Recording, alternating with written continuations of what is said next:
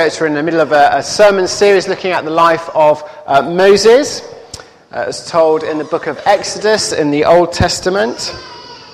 Um, last couple of weeks, we've seen how God has uh, delivered his people, uh, the Israelites, from the hand of Pharaoh and uh, the Egyptians. And now they're in the desert place. They've crossed the Red Sea, and they're in a, a place of pilgrimage and a place of wonder.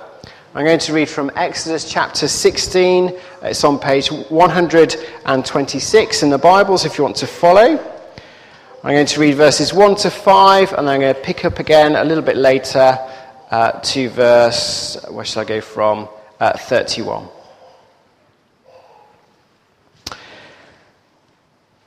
In the desert, the whole community grumbled against Moses and Aaron. The Israelites said to them, if only we had died by the Lord's hand in Egypt. There we sat round pots of meat and ate all the food we wanted. But you have brought us out into this desert to starve this entire assembly to death. Then the Lord said to Moses, I will rain down bread from heaven for you. The people are to go out each day and gather enough for that day. In this way I will test them and see whether they will follow my instructions. On the sixth day, they are to prepare what they bring in, and that is to be twice as much as they gather on the other days. And then on to verse 31. The people of Israel called the bread manna. It was white like coriander seed and tasted like wafers made with honey. Moses said, This is what the Lord has commanded. Take an omer of manna and keep it for generations to come so they can see the bread I gave you to eat in the desert when I brought you out of Egypt. This is the word of the Lord. Thanks be to God.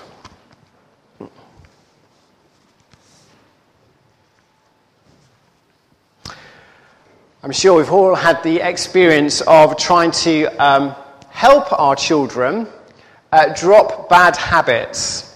You'll have had the own in your family, we've had ours in our family. Sucking thumbs, uh, biting nails, using a knife and fork properly, all of that kind of stuff. And we all know it can take time uh, to change habits. It can take a lifetime uh, for some of us. In this story, we see that God is trying to help his children, the children of Israel, drop bad habits and learn new habits. Some of our ladies from St. Giles went on uh, a prayer day yesterday, a retreat day. And there they were thinking about some of the, the narratives that have shaped how they've grown up. The stories that they've been told as children or as young women that have affected them in later life.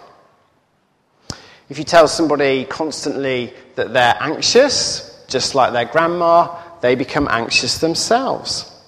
If you tell a child they can't do something, it's unlikely they will succeed. And for 400 years, God's children, the people of Israel, the people we know as the Hebrews, have had a narrative told to them, a script they must live by. They've been told that they are slaves and that they are destined to a life of slavery. And they've been told that the gods, the Egyptian gods, demand hard service from them. That they're to slave from the beginning of the day to the end of the day to satisfy these false gods. And these gods will take everything from them their labor, their years, their children, their hope, and their future. And this narrative has shaped them. This is what they think God is like, because this is what the gods that they have known have been like. Every day for years, they've been building temples to the gods, building great uh, pyramids for the pharaohs of Egypt.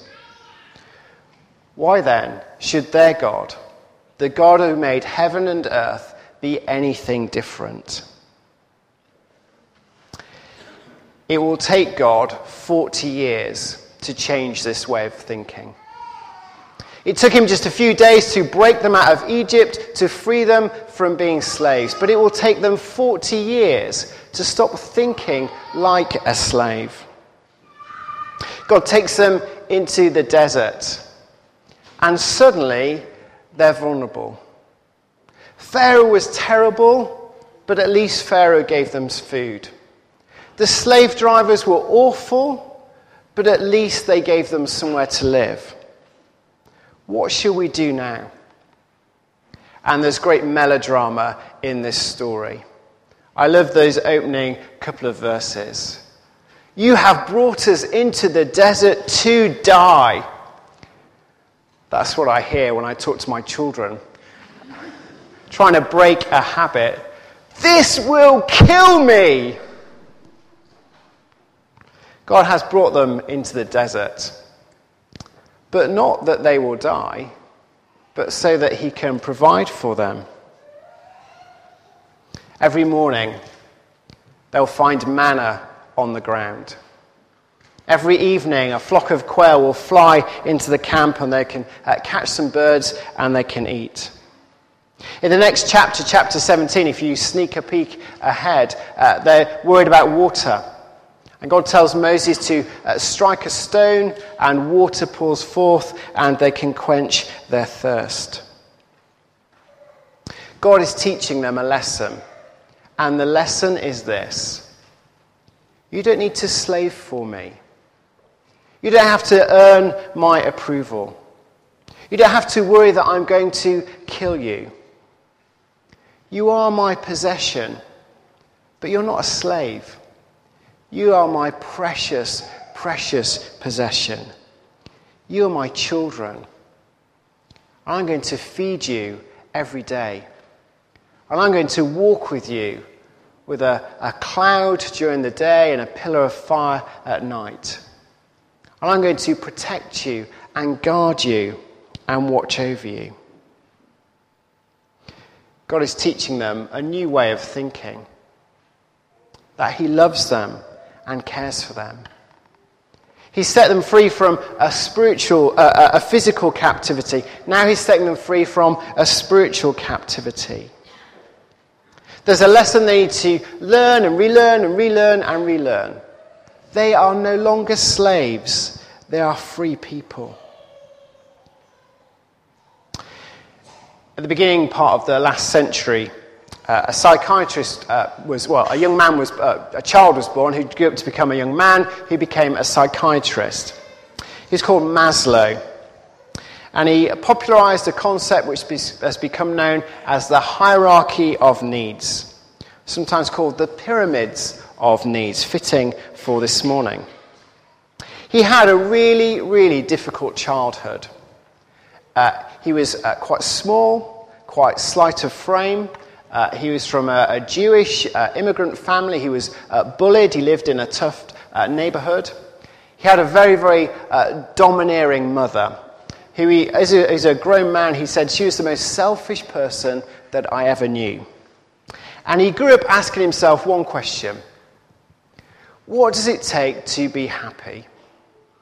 What does it take to be whole? What does it take to be confident? What does it uh, take to be a together person? What does it need? What are the conditions that need to be there for a child to grow up and be whole and confident and uh, sorted and together?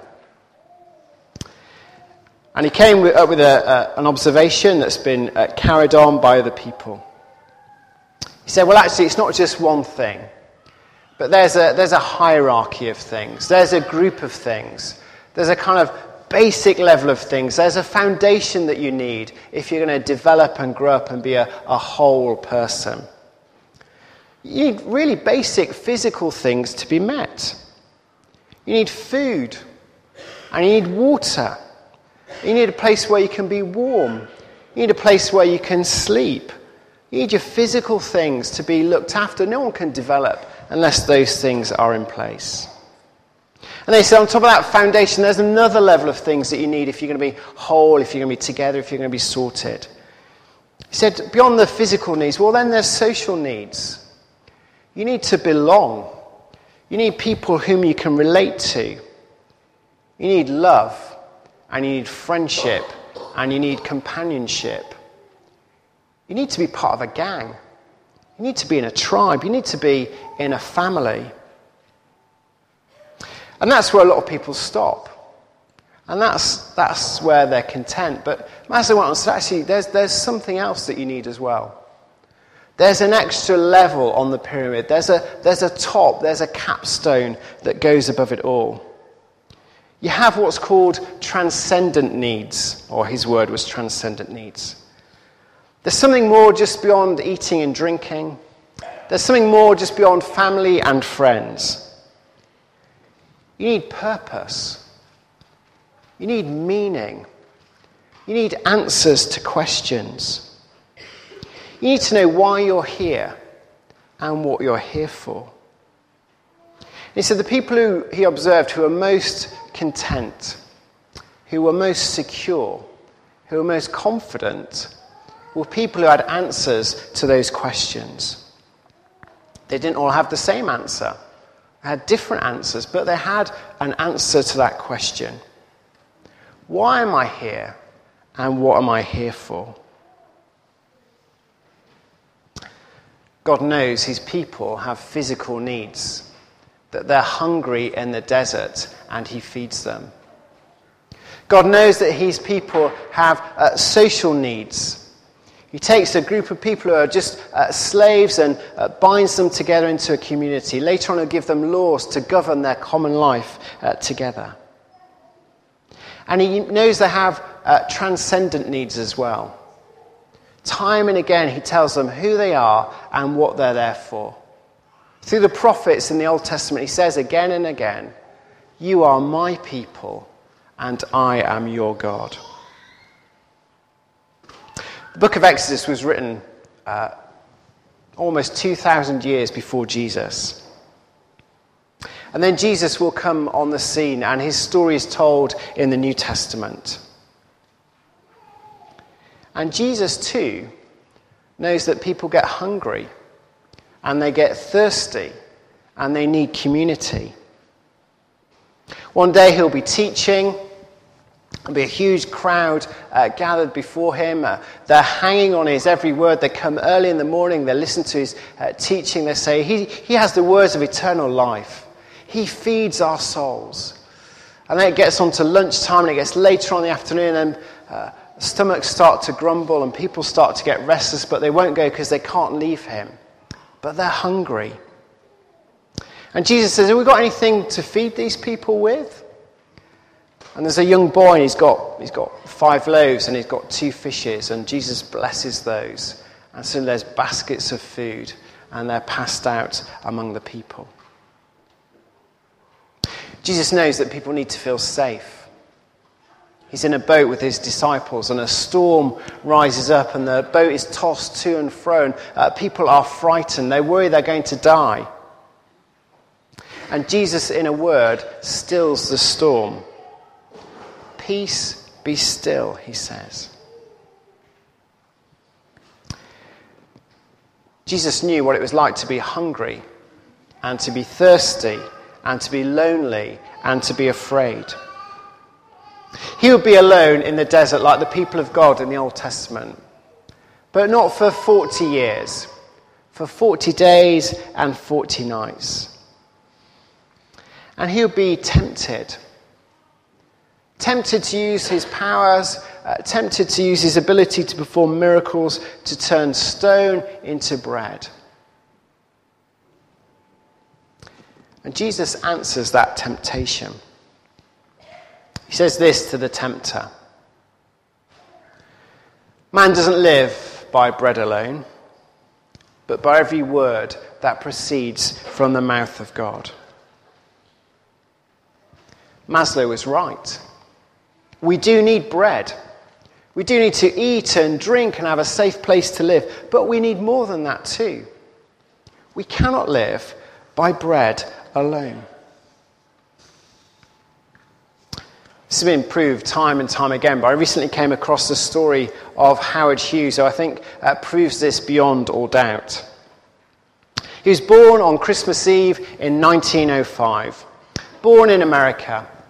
He was an entrepreneur, an investor, an aviator, an engineer, a philanthropist. During his lifetime, he went from nothing to becoming one of the richest men in the world. He was a genius, a prodigy.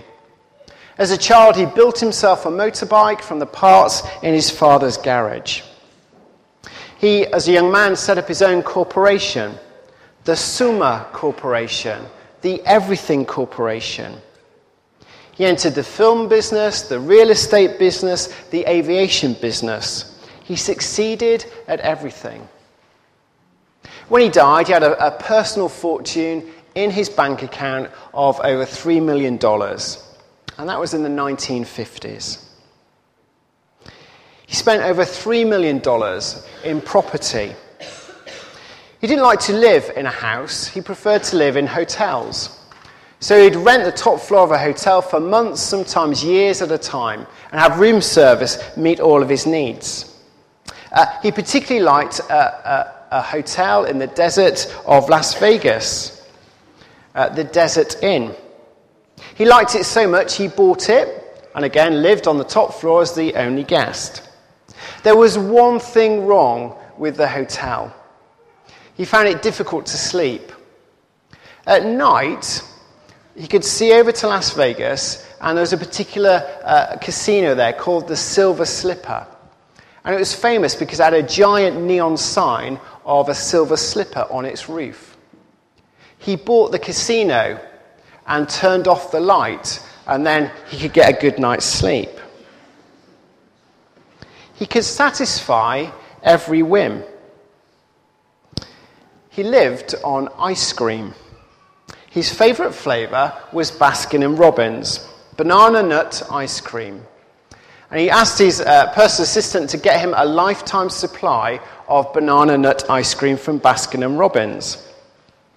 She found to her horror that Baskin and Robbins had discontinued that line. What would be an order that we could make that would encourage you to take up this line again and to produce again banana nut ice cream? 200 gallons, came the answer. The order was booked. 200 gallons of ice cream was delivered. Howard Hughes declared that he'd gone off banana nut flavour ice cream and now, now liked chocolate marshmallow. His hotels and casinos were famous for giving away free ice cream, any flavour so long as it was banana nut. Howard Hughes died a recluse. He died on one of his airplanes, uh, flying along. The plane landed and he was dead. He was taken to a mortuary in a hospital. He was a big man. He was six foot four, but he weighed just 40 kilos. He hadn't shaved for months. His hair was unkempt. He had long fingernails, never cut his uh, fingernails. He was unrecognizable from the man everybody knew, knew as a young man. He died of malnutrition. And when they x rayed him, they found uh, glass syringes in his arms where he'd been injecting drugs and the syringes had uh, broken off. He died a broken man. A wealthy man, but a poor man. Man does not live by bread alone. 1500 years after the events in Exodus, where God feeds his people every day with manna from heaven, Jesus will stand up in the temple courts and he will say this I am the bread of life. I'm the living bread that comes down from heaven. This bread is my flesh, and I will give this bread for the life of the world. Whoever feeds on this living bread will have life forever. He'll go on to say, If anyone is thirsty, let him come to me and drink. Whoever believes in me, streams of living water will rise up within them. Our lesson today is simple. The lesson of Exodus is straightforward. God is interested in you and He's interested in all of your life, every aspect of your life. your material needs, your physical needs, your transcendental needs, as Maslow would put it. He's interested in the very stuff of life. Your worries about your bank balance, how you put food on the table for your family, concerns about paying the mortgage and your housing, how your kids are doing at school. He knows about all these things, and He is sufficient for all these things. Jesus would say this to an anxious people I tell you, do not worry about your life, what you will eat or drink, or about your body, or what you will wear. Is not life more important than food, and the body more important than clothes? Look at the birds of the air. They do not sow or reap or store away in barns, yet your heavenly Father feeds them. Are you not much more valuable than they? Who of you, by worrying, can add a single hour to his life?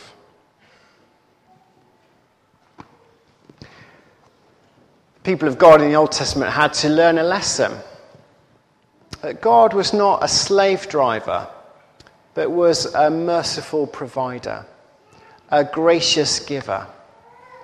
That they were not uh, servants but sons and daughters of a living God.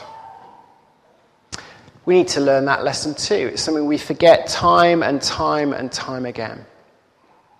Jesus would say to his disciples, people who he had uh, given food to, who had uh, lived with, people who he loved, don't forget, I don't call you servants, but I call you friends. The only thing that we can give to God is our anxiety, and He will graciously take it. But there's a second lesson here, too. And it's that Jesus is the bread of life. And that it's only in Jesus that our deepest needs can be met. Those things that go beyond just the physical or the social, things we might be called uh, the spiritual. Jesus made incredible claims, incredible statements. What's Jesus' answer to the question, Who are you and what are you here for? What did Jesus say to a waiting, watching world? Where did Jesus say that you could find meaning and purpose and direction? He said, Believe in me. He said, Feed on me. He said, Trust in me, rest upon me, follow me. Jesus says you don't find the answers to those questions out there, but you find them in me, in Himself. Because Jesus is no ordinary person, but is the God of heaven in human flesh. The gracious God who provides in the desert who walked on earth. So, our message this morning is a simple one. Stop trying to be a slave and rejoice in becoming a son and daughter. I no longer call you servants, but friends. Let's bow our heads in prayer.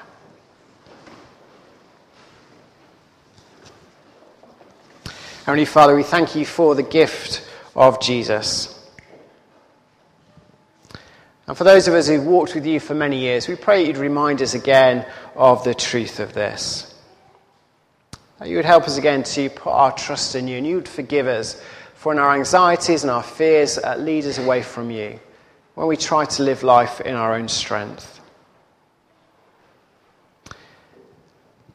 Lord, pray for those who uh, are among us who don't know you, not sure about you. Lord, pray that you give uh, us and them the confidence to begin to explore, to investigate, to ask and to seek, and in time to find. In the precious name of Jesus we pray. Amen. We're going to sing again, this time, The Lord's my shepherd. He makes me lie in pastures green. He leads me beside the still, still waters. His goodness restores my soul. Let's stand and sing.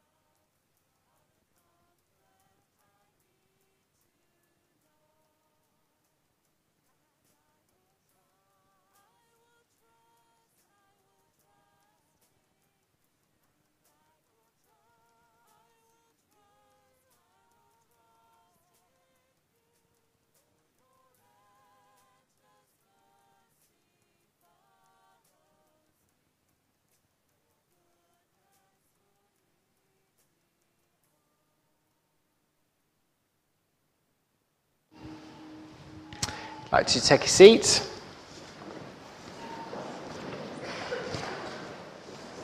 If you um, pick up the bulletin, all our notices are in there. Please do take these um, with you. I've already mentioned uh, the Bake Off. Um, we've got a Shine Light party um, this year that we're doing on the 1st of November, kind of alternative to Halloween thing here um, at the church. We're looking for helpers with that. So if you think uh, you might be able to help with that, please do let us know. Details uh, there are, are, on there too. There's some notices there about street pastors and some other events um, that we've got going on.